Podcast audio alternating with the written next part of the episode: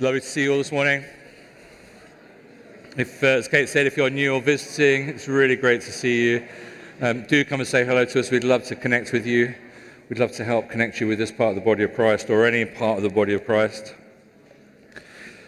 Uh, if you've been around for a little while, if you can cast your mind back uh, a, a, few months at least, uh, and again a few years, a few months ago, when we sort of embarked on our series on justice, we looked again at what over the years we've called the four corners of Christianity uh, scripture, salvation, signs and wonders, and spiritual or social justice. And when you look at the life of Jesus, you know, amongst many uh, other things, the, the life of Jesus, Jesus, when you look at him, he embodies, perfectly embodies all, all four of these things. Jesus uh, passionately demonstrates a commitment to all four of those things. And so today, as we celebrate Palm Sunday, we turn our attention, we turn our hearts and our minds to the events of uh, Holy Week and the passion of uh, the Christ. The writer of Hebrews says in uh, Hebrews chapter 3, verse 1 Therefore, holy brothers and sisters who share in the heavenly calling, consider Jesus who is the centerpiece of everything we believe, faithful in everything God gave him to do. And so, uh, over this coming week, we have our Easter services uh, coming up. We'll be meeting online on Good Friday at 10 a.m. You can find all the information for that on the website. And then we'll be back here at 10:30 on Easter Sunday, a week today, uh, as we celebrate Jesus. Uh, we're hoping to celebrate Easter Sunday with baptisms. Uh, so if any of you would like to be baptized, get in touch with Mike. We'd love to hear from you, or if anyone you know would like to be baptized, um, we'd love to celebrate that on Easter Sunday. But as we turn our attention into Holy Week, we want to consider Jesus, uh, to consider the one who stands at the very center of everything, to consider the one who lies at the very heart of all that it is that we are called to and all that it is that we're called to do. And as we begin this journey towards Easter, which for us begins this Palm Sunday, uh, I just wanted to start by reading a, a passage from the book of Isaiah. This is Isaiah chapter 35. The desert and the parched land will be glad. The wilderness will rejoice and blossom. Like the crocus, it will burst into bloom. It will rejoice greatly and shout for joy. The glory of Lebanon will be given to it, the splendor of Carmel and Sharon. They will see the glory of the Lord, the splendor of our God. Strengthen the feeble hands, steady the knees that give way. Say to those with fearful hearts, Be strong, do not fear, your God will come. He will come with vengeance, with divine retribution, he will come to save you. Then will the eyes of the blind be opened and the ears of the deaf unstopped. Then will the lame leap like a deer and the mute tongue shout for joy. Water will gush forth in the wilderness and streams in the desert. The burning sand will become a pool, the thirsty ground bubbling springs. In the haunts where jackals once lay, grass and reeds and papyrus will grow. And a highway will be there. It will be called the way of holiness. It will be for those who walk on that way. The unclean will not journey on it, wicked fools will not go about on it. No lion will be there, nor any ravenous beast. They will not be found there, but only the redeemed will walk there, and those the Lord has rescued will return. They will enter Zion with singing, everlasting joy will crown their heads, gladness and joy will overtake them, and sorrow and sighing will flee away. You have to love the scriptures. Uh, these are wonderful words from Isaiah. They're a prophecy. They're written some 800 years before the coming of Jesus, and they are pointing to and concerning the coming of the King.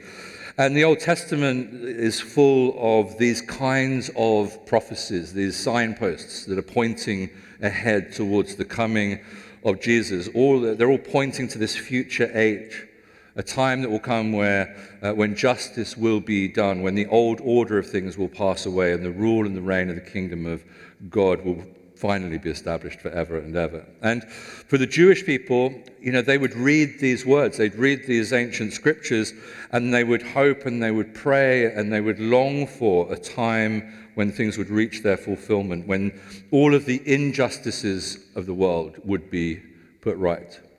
much like us um, today. A time when the desert and the parched land would be glad, when the wilderness would rejoice and blossom, a time when the eyes of the blind would be opened and the ears of the deaf unstopped, a time when the lame would leap like a deer and the mute tongue shout for joy.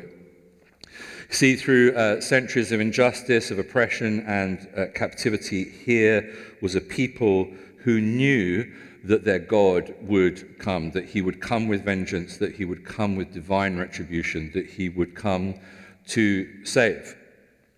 And we find another one of these prophecies uh, in Zechariah uh, chapter uh, 9, verse 9. It's another one of these words, these signposts pointing towards uh, the coming of the king and the fulfillment of the age. And it says this uh, in, in, in chapter 9, verse 9 Rejoice, O people of Zion. Shout in triumph, O people of Jerusalem. Look, your king is coming to you. He is righteous and victorious, yet he is humble, riding on a donkey. It goes on in verse 16 to say this The Lord their God will save his people on that day as a shepherd saves his flock. Uh, now, fast forward, if you can, to first century Jerusalem, and if you've got a Bible, turn with me to Matthew chapter 21. Um, we'll start in verse 1. This is uh, Matthew 21. As they approached Jerusalem and came to Bethphage on the Mount of Olives, Jesus sent two disciples, saying to them, Go to the village ahead of you, and at once you will find a donkey tied there with her colt by her. Untie them and bring them to me. If anyone says anything to you, say that the Lord needs them, and he will send them right away. This took place to fulfill what was spoken through the prophet that we've just read. Say to daughter Zion, See, your king comes to you, gentle and riding on a donkey, on the colt the foal of a donkey. The disciples went and did just as Jesus had instructed them. They brought the donkey and the colt and placed their cloaks on them for Jesus to sit on. A very large crowd spread their cloaks on the, ro- on the road, while others cut branches from the trees and spread them on the road. The crowds that went ahead of him and those that followed shouted, Hosanna to the Son of David. Blessed is he who comes in the name of the Lord. Hosanna in the highest heaven. When, Jerus- uh, when Jesus entered Jerusalem, the whole city was stirred and asked, Who is this? The crowds answered, This is Jesus, the prophet from Nazareth in Galilee. Uh, back in verses uh, 2 and 3, it says that Jesus got off and sent to the, said to the disciples, um, saying to them, Go to the village ahead of you, and at once you'll find uh, this donkey, untie this donkey, uh, and bring it to me. And if, if anyone asks you anything, just say that uh, the Lord needs it and they will send it straight away. And here you've got Jesus and the disciples. They're traveling from Bethany uh, to uh, Jerusalem. They're going to celebrate the uh, feast of Passover. And, and just outside of Jerusalem, Jesus picks on two of the disciples uh, and tells them, just go and get this donkey. And you've got to admit it's a pretty random request. The way that Jesus uh, phrases it, it's, it's all a bit random. Uh, and it's a bit like, okay, Jesus, like, so you want me to walk into some little village uh, and steal a donkey, which in that day is sort of like, you know, nicking someone's Lamborghini. Uh, and that's all going to be okay. Uh, um, what's great about this, I think, is the way that the disciples respond. Uh, have a look at verse 6 the disciples went and did as Jesus had instructed them, obviously. And the truth is, I think by now the poor disciples, they've been around Jesus for long enough to know that they shouldn't really second guess him and that it's quite likely that he's going to ask them to do something pretty random. Uh, is it random? Yes, it is random. We're used to it because we've read this so many times, but it's a strange request. Um, and what is their response? Well, it didn't really matter to them how random or how strange it was. They knew that their response to Jesus had to be, we better just do it. They're probably muttering under their breath to one another, going, God, you go first. Having no real idea what they were doing, having no idea what this donkey is for, these guys just did what Jesus asked them to do. Uh, because the unexpected king, as Kate was referring to, um, the unexpected king comes to those of us who are responsive to him, to those who hear his voice, to those who follow his leading, to those who say, I have got no real idea what it is you're asking me to do right now, Jesus. It seems a little bit odd. As long as it doesn't actually involve stealing a Lamborghini, I think we should probably go and do it. You see it in people like Peter. He's Peter, the disciple, he spent all night fishing, he's caught nothing. Uh, he lets down his, t- his nets one more time just because Jesus says so. Luke chapter 5, verse 5 says this We've worked hard all night and we haven't caught anything, but because you say so, I will. The unexpected king comes to those who are responsive to him. And then there's the, um, the particular way of the unexpected king. Have a look at verses 4 and 5. This took place to fulfill what was spoken through the prophet Say to daughter Zion, See, your king comes to you gentle and riding on a donkey, on a colt, the foal of a donkey. There's something very particular about the way in which Jesus chooses to enter Jerusalem this first Palm Sunday. On the one hand, he comes as this um, king, absolutely, but the way he comes is is so unusual. It's so unexpected. He's not coming in, he's not riding in on this conquering, um, uh, like a conquering king, a conquering hero riding a war horse. This, the way Jesus, the messianic king, comes into Jerusalem, it's gentle. Verse 5 See, your king comes to you, gentle and riding on a donkey. And this word gentle, um, which is much more like humble or meek is actually rooted in the idea of um, affliction and oppression. It's often used throughout Scripture to, to describe the poor, to describe those who are actually and who find themselves at the wrong end of injustice. And so Jesus comes to Jerusalem not as the conquering hero, but as the king um, who is afflicted. Clearly a king, uh, but a king who so identifies with all of our pain and our afflictions and our, and our needs that he himself chooses to come as a humble king, an afflicted king, as one who has and is going to suffer injustice. Uh, and in all, all, of this, all of the way that this narrative is unfolding, you're getting the idea of how the kingdom of God is demonstrated, how the kingdom of God is expressed. Because the kingdom of God comes not from a position of power, not from a position of authority. The kingdom of heaven comes through humility and gentleness. The kingdom of God comes as um, one of you chooses to pray for one of your colleagues at work or at the school gate, or the kingdom of God comes as you serve on the food bank, or as you choose to serve refugees, or whoever it may be. The kingdom of God comes humbly and gently. So many of the parables you see throughout the New Testament, the parables about the kingdom that Jesus tells, they're about the hidden nature of the kingdom. And so the kingdom, kingdom is described as treasure hidden in a field. It's not obvious.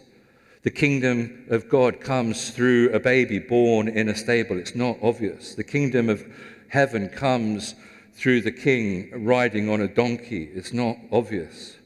And the king, the kingdom of God comes uh, through the death of a king, the King Jesus, on a cross. It's the particular way of this unexpected king.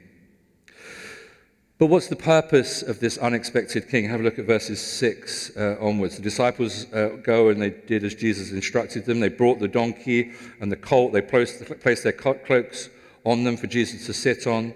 This large crowd gathers and they spread their cloaks on the road, while others cut branches from the trees and spread them on the road.